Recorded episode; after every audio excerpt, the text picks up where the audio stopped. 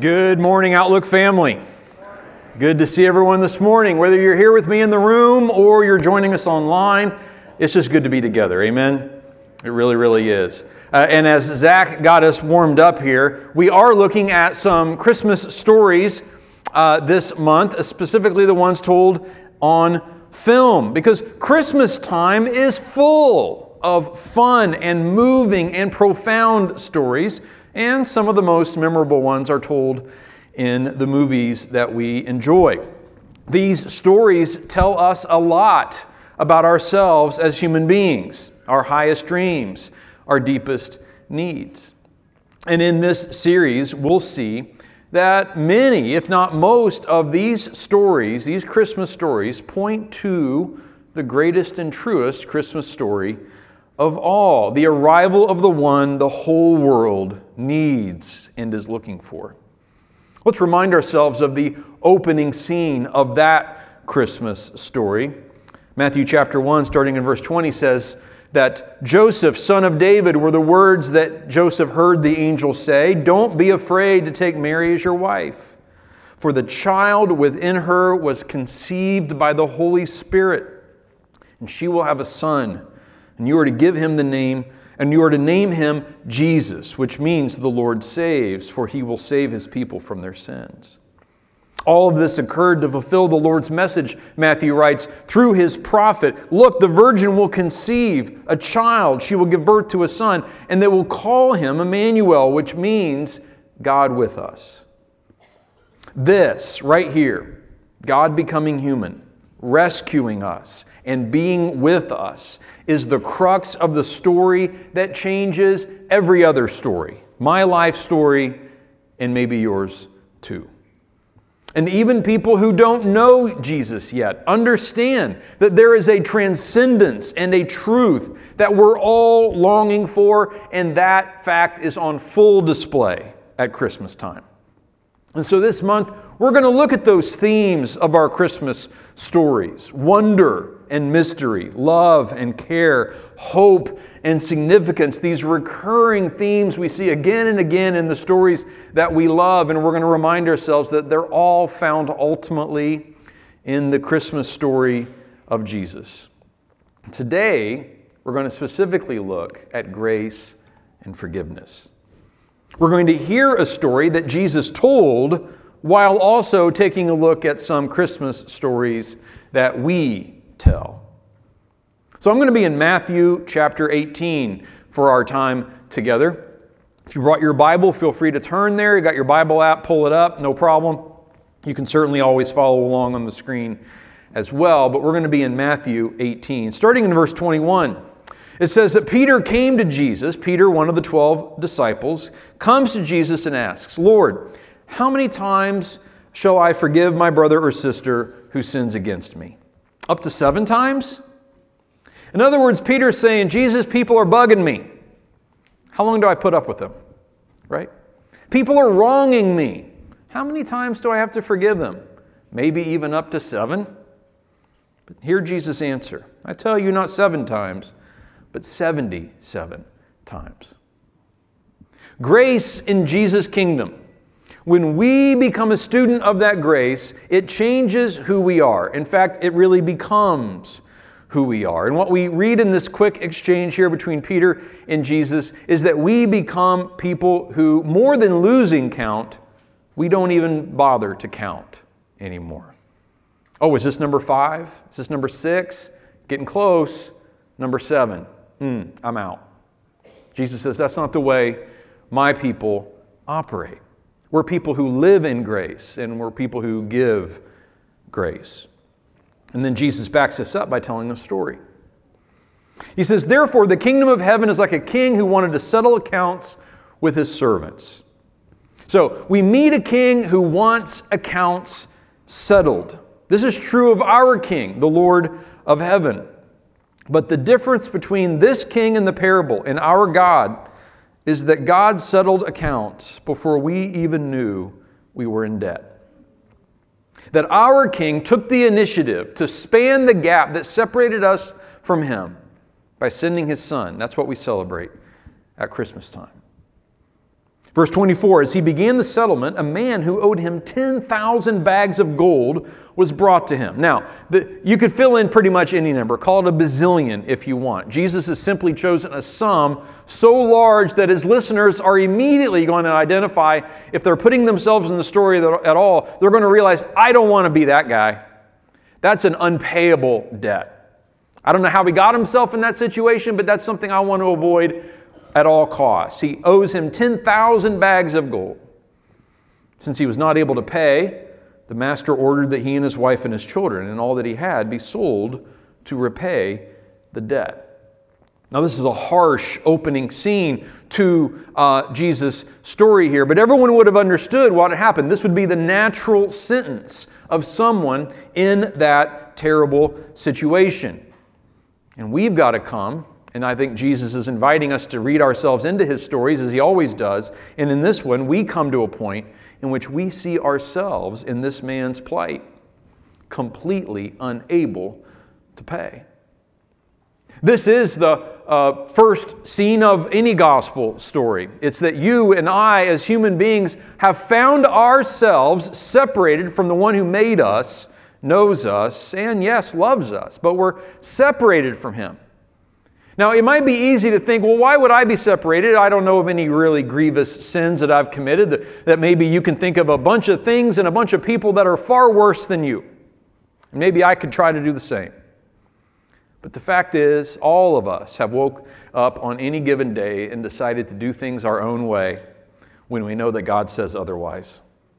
And that alone is what the Bible calls sin.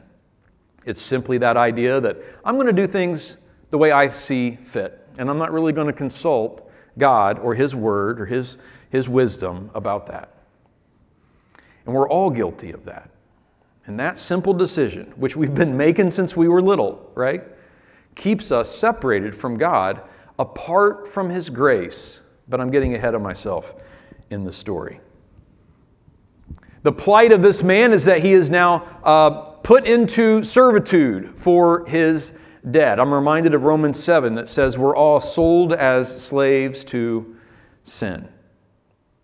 So far, we're in this story. Our innate selfishness, even among the best and sweetest of us, separates us from God and needs to be forgiven. That's what it needs. That's what it requires. And in his love, God forgives us, as we're about to see. Or to put it in some Christmassy terms, we're all on the naughty list. But God doesn't choose to treat us that way. And this takes us to our first of three movie scenes here in today's message. This scene is when Buddy the elf finds out from Santa that his father, one he's yet to meet but has never met yet, is on the naughty list. Take a look. Yeah, wait to see my dad. We're going to go ice skating and eat sugar plums. Yeah, that's the other thing I wanted to talk to you about. You know, Buddy, your father, well, he's on the naughty list. No! Some people, they just lose sight of what's important in life. That doesn't mean they can't find their way again, huh? Maybe all they need is just a little Christmas spirit. What? I'm good at that. I know you are. You got to love what Santa says right there to Buddy. I mean, he pretty much sums up the human condition. Some people just lose sight of what's important in life, though we recognize it's actually all people lose sight of what's important in life, right? We all do. That happens to all of us. But he does say it doesn't mean they can't find their way again. We just know we've got the inside story that the whole world is wanting to tell a story about. The inside story is that Jesus is that way, right? That truth and that life. And that when we can find him, the way back, then we discover what Christmas is all about. He says maybe all they need is just a little, there's this phrase, we hear it a lot in the holiday season, a little Christmas spirit. But see, again, we have the inside scoop. We know that what the world calls just a little Christmas spirit has a name, the Holy Spirit. And 365 days a year, we get to have that spirit in us. Amen? and we get the chance to share it as well. We can, like Buddy, be good at that. We can believe the best and hope for others to return to God, find the way back. But that's not what's happening in this parable just yet, but almost here in verse 26. At this, the servant fell on his knees before him, the king. Be patient with me, he begged. I'll pay back everything. Probably an impossible claim. The servant's master took pity on him, canceled the debt, and let him go. The king is moved with compassion. The king forgives his debt. This is grace. And it's far more than just patience while he paid it back, right? That's what the servant was asking for. If you'll just be patient, I'll try to pay it back. But the king knows that's impossible. The king knows that that's a foolish thing to even say, but he's desperate. He's repenting. He's asking for forgiveness. He's asking for any kind of patience he can get, and the king gives him exactly what he needs, more than he even realizes. He gives him compassion. He gives him freedom. He clears him of his debt. See, grace is not the pardon of a judge that we happen to catch on a good day. It's the fruit of a father's love. This is our king. So when our debt is canceled, because now we should definitely be able to see ourselves in the story, if we've said yes to Jesus, this is us. We've repented of our sin. We've asked for his grace and forgiveness. We've heard that this king is compassionate, and we've laid ourselves before him, and he gives us the grace that he knows we need. And if you haven't yet said yes to Jesus, maybe you're just checking out what that truth is all about, that's awesome. I'm really glad you're here. I hope that you'll find you're in a safe place where you can explore that truth, ask questions. I'd love to talk to you about that. But here at Outlook, we are simply a bunch of people who are finding our way through Christ, and we've discovered that the answers are in him.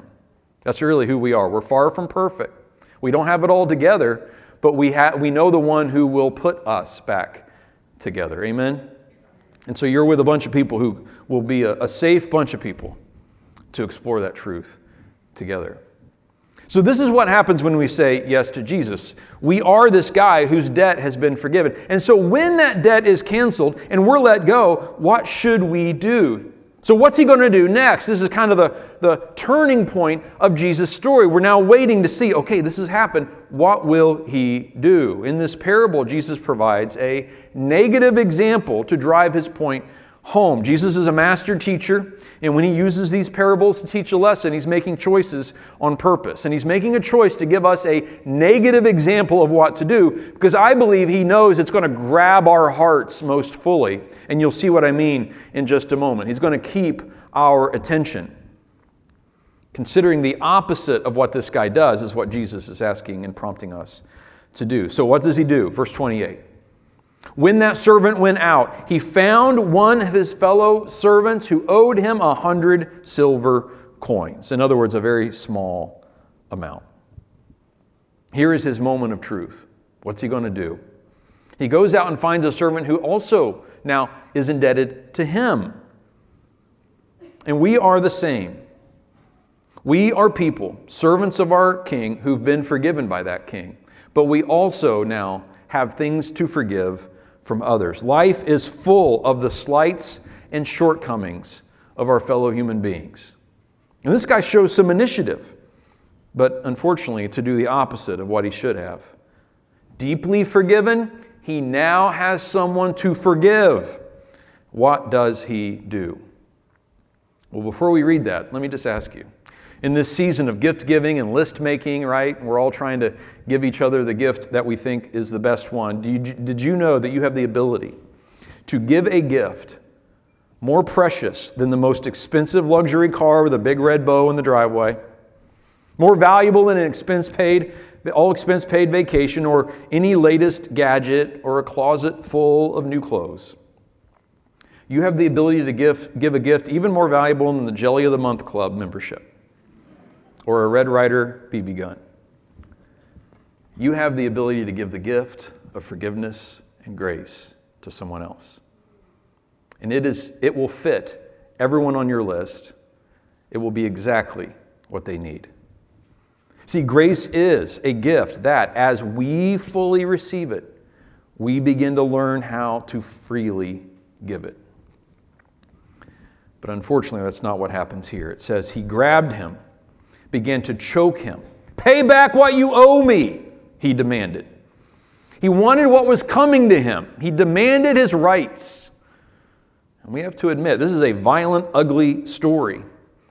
This man going and grabbing and even choking his fellow man. But if we're honest, we have to admit it's our story too. Whether we do it in deed or we just do it in thought, we can find ourselves in this very spot. How do we grab each other? How do we choke the grace out of our relationships? Well, there are at least a couple of ways. We judge each other, right? We put ourselves in the spot of evaluating another in a way that tests their character or their motive. Was anyone tempted to do some hardcore judging during the Thanksgiving holiday?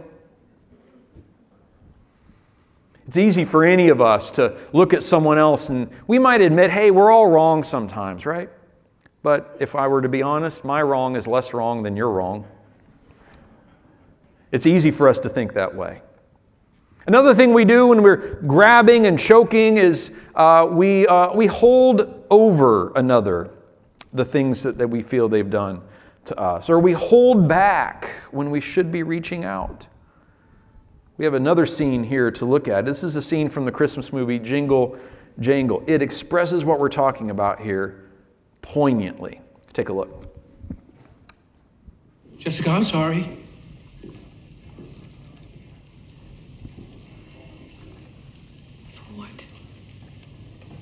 For giving up? For making me feel like it was my fault that things turned out the way they did? Do you know how many times I went to my mailbox hoping for something to let me know that you still cared, that you even thought about me at all? I thought about you every day. Every day.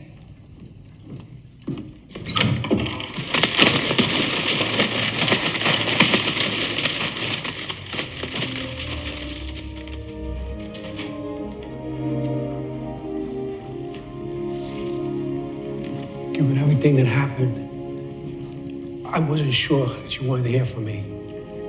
So I didn't send these letters. You can hear the heartbreak in Jessica's voice from the love that her father has withheld from her. She's reaching and finding nothing. And then all those letters pouring out all represent the held back love of, his name is Geronicus, and because of his fear of rejection. Man, that is a super common human story, isn't it? That we hold back love or affection or compassion or forgiveness or grace or reconnection and reconciliation, all because of shame or fear or simply a grudge or unresolved anger. We let all that stuff pile up. We choke out love and grace, much like the guy in the parable. But we're called to become people from whom grace flows, humble enough to recognize, man, I've been forgiven of so much. There's lots of ways that I screw up. So I know I need forgiveness. And from that posture, then I see another and I can more easily cut them some slack. Be patient and forgive. When we become those people, not people who are constantly just making demands of our fellow servants, like the guy in the parable, making demands, then we'll all learn to treat each other a bit more gently, which is certainly a lesson that our world needs to hear and to learn. Verse 29, back to the parable, his fellow servant fell to his knees and begged him, be patient with me, and I will pay it back. He is now in the position of the king, and another servant is in the position he had just been in, using the same words, be patient with me, I will pay it back. But it says he refused. Instead, he went off and had the man thrown into prison until he could pay the debt. No grace is flowing here. But grace, by its very essence, is meant to be shared, not kept or hoarded as if that were even possible. Love is always the point. And we sometimes miss the point, but it's one we can't afford to miss. We forget what grace is really all about. It is a gift meant to be regifted, right? It's actually the best, it's served best that way, right? Received and then re-gifted to others, and then gifted again, and then gifted again, and it never runs out. That's how it's meant to be. Jesus in this moment, the scene of this forgiven servant choking his other fellow servant is one that cannot be forgotten, right? It's just seared in our mind, and something in us says that's not right. And that's exactly what happens next in the parable. When the other servants saw what had happened, they were outraged. They went and told their master everything that had happened. It was outrageous, and it is outrageous when you and I do it today, when we treat others gracelessly. It's not supposed to be this way. Something in us knows that to be true. And the whole world seems to understand it. And at Christmas time, we're reminded of exactly that truth. In so many of our Christmas stories, we are being reminded of the fact that it's not supposed to be the way it is. And we aspire for something better, greater, deeper, more loving, more winsome, more graceful. Whether it's Ebenezer Scrooge in A Christmas Carol, or Mr. Potter in It's a Wonderful Life, or Hans Gruber in Die Hard, something in us knows to push back against the villains of these Christmas stories. It's not supposed to be this way. Verse 32, the master calls the servant in. You wicked servant, he said, I canceled all that debt of yours because you begged me to. Shouldn't you have had mercy on your fellow servant just as I had on you? In other words, don't you know who I am? And if this is what your king is like, then be instructed by that. Be inspired by that. Be like me. And get to know me. I'm a forgiver. I'm full of grace. See, here's the breakdown. God, who is never wrong, forgives you and me for all the ways we've wronged Him. And then when we, though we regularly wrong others, choose not to forgive those who wrong us, we presume the place of God. And we presume rights that even God Himself doesn't choose to claim. Shouldn't you have had mercy on your fellow servant? Just as I had on you, the king asks. And I can't help but think God asks me the same thing. In his anger, the master handed him over to the jailers to be tortured until he should pay back all he owed. A description of what happens when we choose to live in ungrace, when we reject grace, when we choke the flow of grace, then we live a tortured life. Until we begin to understand that lesson again and stop rejecting grace, this will be our own plight. This is how my Heavenly Father, Jesus concludes, will treat each of you unless you forgive your brother or sister from your heart. You got to love that last phrase. Forgive your brother or sister from your heart. Kind of sounds like the pitch of a Christmas movie, right? This is going to be a movie about people who need to learn how to forgive each other despite all the different ways that they treat each other poorly. Oh, that sounds like a great story. Tell me more about that, right? That's the story we're called to live, because at Christmas time we're reminded grace has arrived. Christmas reminds us, and really the whole world, of that. It glows with grace at Christmas time, whether it fully understands what that word means or not. And grace means we can now treat each other with love and toward reconciliation. This takes us to our third and final scene. One of the secondary plots of Home Alone is the heartbreaking story of Kevin's neighbor, whom the kids called Old Man Marley. He's estranged from his own family, and that's why he's alone, much as Kevin finds himself alone. But remember this conversation that he and Kevin have in church. Take a look. I'm in kind of a pain lately. I said some things I shouldn't have. I really haven't been too good this year. Yeah. I'm kind of upset about it because I really like my family, even though sometimes I say I don't. Sometimes I even think I don't. Do you get that? I think so. How you feel about your family is a complicated thing.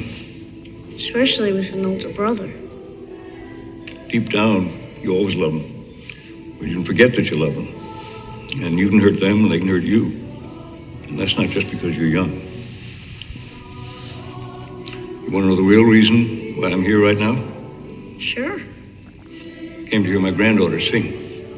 And I can't come and hear her tonight. You have plans? No. I'm not welcome. At church? Oh, you're always welcome at church. I'm not welcome with my son.